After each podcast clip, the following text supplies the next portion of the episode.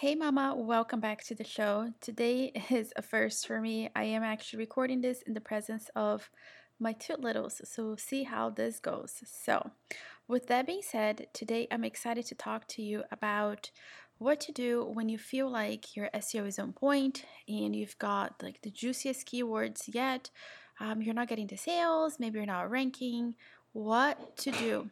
And before we talk about that, I just want to remind you, Mama, that if you need coaching or if you need a course to help you through this, Mama, I got your back. Head over to my website, julianarabati.com slash work with me where you can book a coaching session with me or if you want to take a look at one of the courses go ahead mama it's all there for you all super affordable so that you can go from where you are now to the next level but you're going to have not only that but you're also going to have a clear direction on what to do and where to go and you can have a plan right? Because we cannot do this every single day just kind of like winging it because this is a business and we cannot wing a business and expect it to be successful.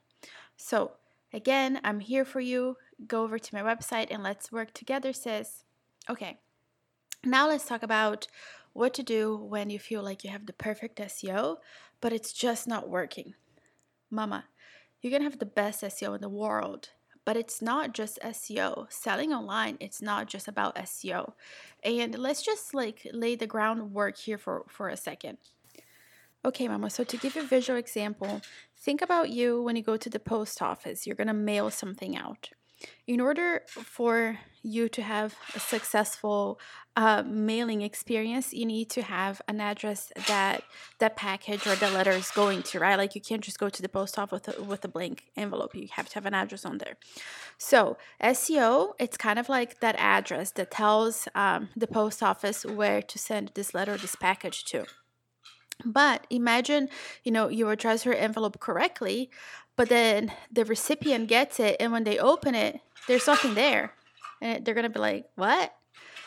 That I've just described to you when you have really good SEO, but then the rest of your listing is not there. So, SEO, your pictures, your sales copy, those are the foundations of a good listing. So, you can have perfect SEO, but are your pictures on point? Mama, your pictures super important. Understand that you are selling something on a computer screen. You're not at a farmer's market. You're not at a physical store actually talking um, to the person, to your customer. Um, that connection isn't there. It's all being done through a computer screen. So it's your job as an e-commerce seller to make it easy for your customer to connect with you through your pictures, through your sales copy. Eh, that's how we do it. Not only that, you have very like I don't know, like 8 seconds to do it before somebody's like this isn't for me. So you got to be catchy and you got to be on point with what it is that you're selling. And to go even a step back, you need to understand what is the solution that you're selling. Because mama you're not just selling whatever crayons or candles or soaps or whatever it is that you're selling. You're selling a solution to a problem. You're selling an experience. And you need to understand that um, to actually connect with your customer better. The next piece of the puzzle is that even if you have perfect SEO and your pictures are on point and your sales copy is on fire, you still need to market your business to people because people still need to be able to find you, okay? So it wouldn't make sense, for example, if you opened up a physical store, a brick and mortar, you would put money into marketing to make sure that people come into your store. You wouldn't just open this thing up and not tell anybody, right? You would somehow get the word out whether that's you trying to get the mayor to do a opening thing for you on your opening day or to get uh, the word out through you know what, whatever marketing strategies like you would work really hard to get the word out about your business. You wouldn't open up your business and like not tell anybody about it. But yet you open up a business online and you don't tell anybody about it. You're just like okay i'm just gonna see how this works. And mama it doesn't. You know, you have to make sure that you're letting people know that your business exists because guess what, mama? People don't know. Imagine how many times you went to like, for example, say Bed Bath and Beyond. I think Bed Bath and Beyond is like a, a, a real life rabbit hole. You go in there looking for one thing or Target is the same way. You go there with a list, you're to get this thing and then you leave with all these other things that you didn't know existed but you had to have, right? Your business is the same. You have to get in front of your people to let them know you're there, to let them know that you have the solution to the problem they knew they had or the problem that they didn't even know they had. But now you have the solution and you're just perfect, right? Like it's the perfect timing for everything.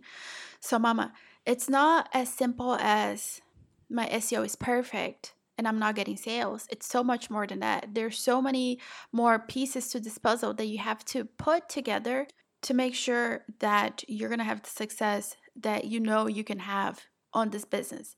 Now, I just want to also tell you, Mama, that, you know, going back to that example of a brick and mortar, um, stop downsizing your business and not um, treating it like it's a big deal. Like, I don't know. I feel like sometimes, and I know for me this is true, that you don't make a big deal out of things because you know if it doesn't work or you're not like too attached but like deep down inside you want it to work.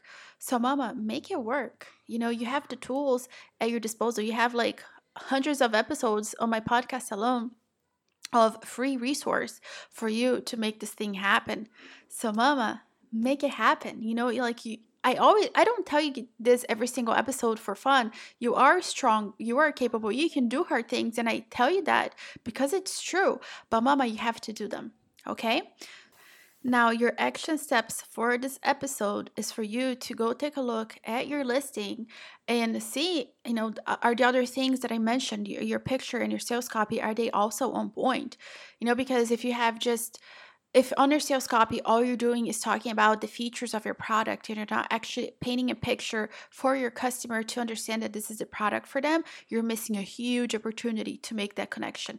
If your pictures if you only have you know maybe two three pictures or if um, your pictures are just like bah, you know you don't have any lifestyle photos on there all you have is like the studio photos with a white background again a huge opportunity that you're missing to make that connection and ultimately make that sale and then after, you know, you've taken a look at that, you need to sit down, mama, and be honest with yourself. Am I marketing this business?